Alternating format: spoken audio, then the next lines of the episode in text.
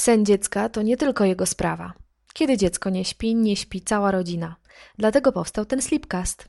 Tworzę go z myślą o nas wszystkich dzieciach i rodzicach, tych wyspanych i tych niekoniecznie. Wyruszamy w podróż do krainy snu, w drogę. Cześć, witajcie w siódmym odcinku Sleepcastu, czyli pierwszego w Polsce podcastu o śnie dziecka. Dziś biorę na warsztat popularne fakty i mity dotyczące snu dzieci. Skąd się biorą te wszystkie ludowe mądrości, jak ja je nazywam? Zazwyczaj z niewiedzy i niezrozumienia przez rodziców realnych potrzeb swoich dzieci. Mam też wrażenie, że zbyt często szukamy informacji na forach, pytamy innych rodziców, co u nich działa i w sumie nic w tym złego. Ale jeśli nie towarzyszy temu szukaniu wiedzy krytyczne spojrzenie, a przede wszystkim zastanowienie się, jak to się ma do mojej rodziny i mojej sytuacji, to efekt jest taki, że słuchamy fałszywych doradców. Pamiętajmy, każde dziecko jest inne i nie ma dwóch takich samych sytuacji. Szczególnie obserwuję to w przypadku snu dzieci. To, że jedno zasypia na rękach, a inne w łóżku, a jeszcze inne tylko w foteliku samochodowym, to trzy różne historie. A tych historii jest więcej, a każdą z nich należałoby przemnożyć przez ilość dzieci i rodzin.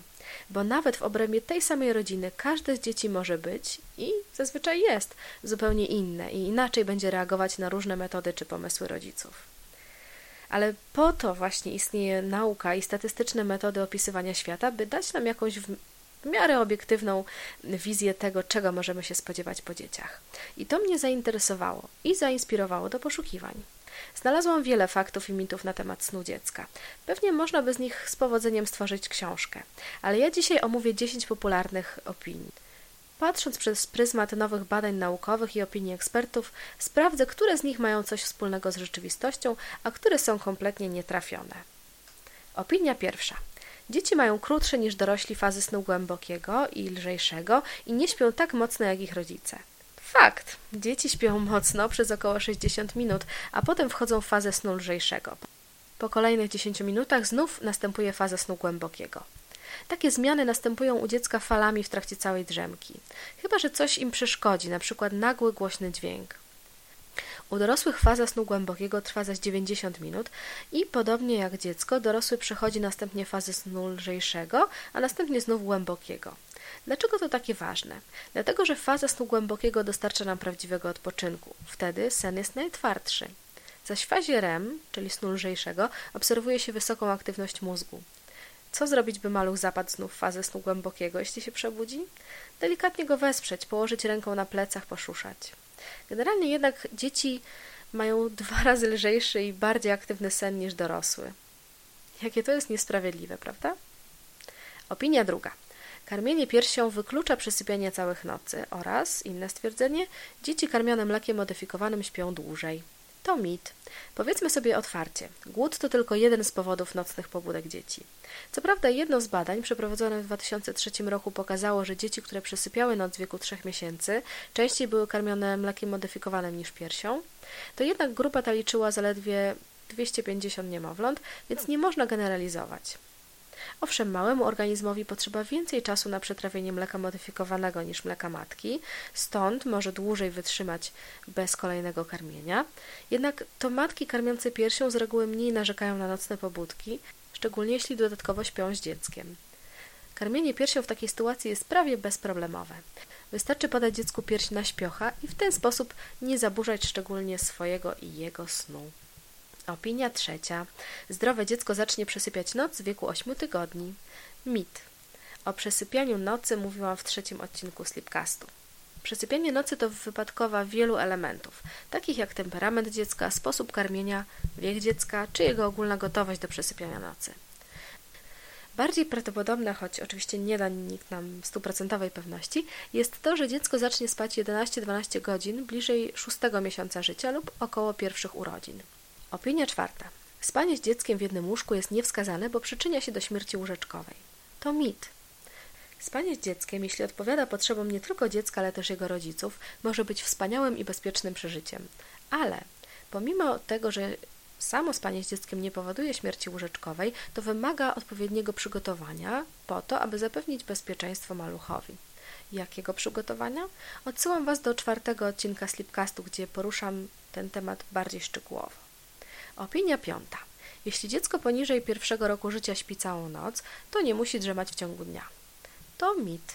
Dzienne drzemki są dla tak małego dziecka równie ważne co sen nocny, bo sprawiają, że mózg wypoczywa i może się rozwijać. Niekiedy położenie niemowlaka w wieku około 9 miesięcy na drzemkę w ciągu dnia to jest nie lada wyzwanie dla opiekuna. Warto wtedy poszukać pierwszych oznak zmęczenia dziecka, które na pewno pojawią się w którymś momencie dnia, bo takie maluchy w tym okresie powinny jeszcze spać dwukrotnie. Zmiana zachowania, ziewanie, nerwowość lub nagły spokój mogą zwiastować chęć położenia się spać. Warto wtedy nie czekać, tylko położyć malca spać od razu. Czasem to karkołomne zadanie, wiem, i może przydać się wiele metod usypiania dziecka, ale warto zawalczyć o dzienną drzemkę. Opinia szósta. Podając pierś, kołysząc lub zasypiając dzieckiem, uzależniasz je od siebie. To również mit. Dzieci mają różne potrzeby. Te kwestie doskonale rozumie nurt rodzicielstwa bliskości, a dosadnie jego założenia w zakresie snu opisuje na przykład psycholog Agnieszka Stein, autorka m.in. książki Dziecko z bliska. Mówi tak. Bardzo często potrzeby mylone są z nawykami.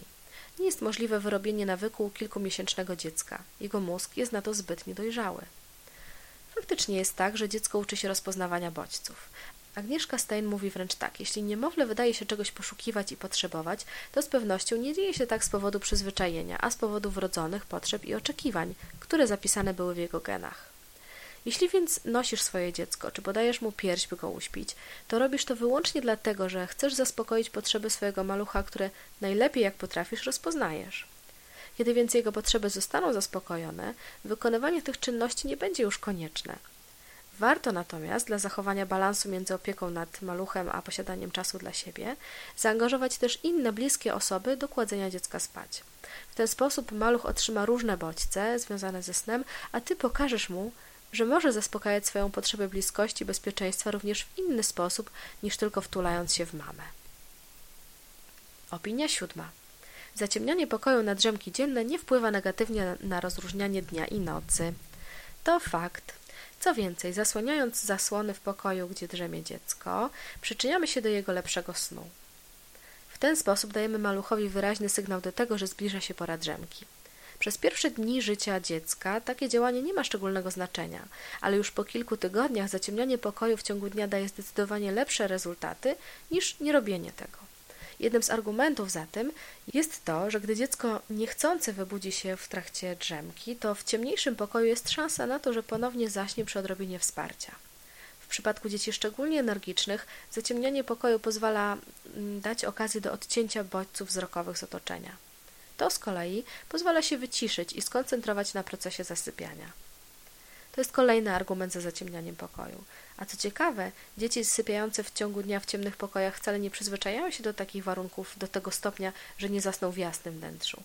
Gdyby tak było, to ich rodzice mogliby liczyć tylko na nocne spacery po podwórku, jeśli chcieliby w ten sposób uśpić malucha.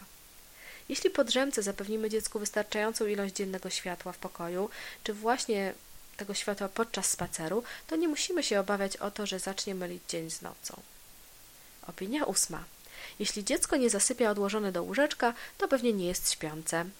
To mit. Nie wszystkie dzieci będą zasypiać same, jak aniołki, po odłożeniu do łóżka. To, w jaki sposób zasypiają i jak demonstrują potrzebę położenia się spać, to wypadkowa ich temperamentu zapisanego w genach, dotychczasowych metod usypiania czy aktualnego samopoczucia. Jeśli dziecko nie zasypia odłożone do łóżka, to może oznaczać, że pewne potrzeby nie zostały zaspokojone w danym momencie. Może to być potrzeba bliskości, którą dziecko sygnalizuje na przykład płaczem czy nawoływaniem. Może to też być potrzeba wyciszenia się, kiedy na przykład nie odbył się dzienny rytuał dający dziecku wskazówkę do tego, że zbliża się pora snu. Może być też tak, że dziecko jest zbyt zmęczone. Mówimy wtedy o przestymulowaniu czy przemęczeniu. U niektórych dzieci obserwuje się wtedy nadaktywność, agresję, płaczliwość i inne objawy. Wszystko to zdecydowanie utrudnia spokojne zaśnięcie. Opinia dziewiąta. Aby nauczyć dziecko spać samodzielnie, należy stosować metodę wypłakiwania się, czyli zostawiać je płaczące do momentu, aż samo się uspokoi. To mit i to szczególnie niebezpieczny. Być może słyszeliście o najnowszym badaniu z 2016 roku, którego wyniki mówią, że poziom hormonu stresu kortyzolu spadał w przeciągu czasu u dzieci, które były zostawione same do wypłakania się. Badanie wskazywało także na korzyści tej metody, czyli mniejszą ilość nocnych pobudek dzieci. Pomijając jednak fakt, że badanie było wykonane na bardzo małej grupie, bo zaledwie kilkudziesięciu badanych, to zapomniano też o innych, społecznych aspektach stosowania tej metody. Bo czy ktoś wziął pod uwagę to, jak zostawione samo sobie dziecko się czuje? Co ono przeżywa? Czy ktoś wziął pod uwagę, że niewołanie o pomoc po jakimś czasie, czyli niebudzenie rodziców płaczem, oznacza u tych dzieci nie sukces wychowawczy, tylko poddanie się? Dlatego metoda wypłakiwania się jest bardzo kontrowersyjna i negowana przez ekspertów również polskich, m.in. wspomnianą Agnieszkę Stein. Opinia dziesiąta. Regularność w kwestii drzemek i snu nocnego istotnie wpływa na jakość snu dziecka. Fakt, ale nie do końca.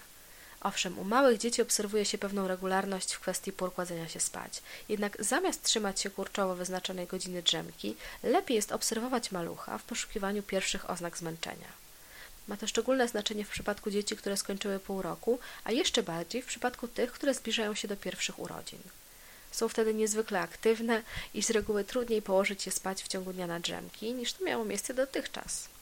Nieraz może się zdarzyć, że maluch poczuje zmęczenie nieco później niż zwykle, bo w tym okresie wydłuża się czas, w którym jest ono aktywne. Dlatego zamiast walczyć z maluchem, lepiej dać mu nieco więcej swobody w kwestii wyboru godziny położenia się spać. Można przyjąć, że pół godziny czy nawet godzina w takim wypadku nie wpłynie negatywnie na jakość snu dziecka, a jej opiekunom oszczędzi nieraz niepotrzebnych stresów. Ok, przeszliśmy wspólnie przez 10 popularnych faktów i mitów na temat snu dziecka. Jestem ciekawa, jakie jeszcze popularne stwierdzenia towarzyszą Wam na co dzień. Zapraszam do komentowania na Facebooku Mama Subiektywnie i blogu mamasubiektywnie.pl. Do usłyszenia następnym razem. Cześć!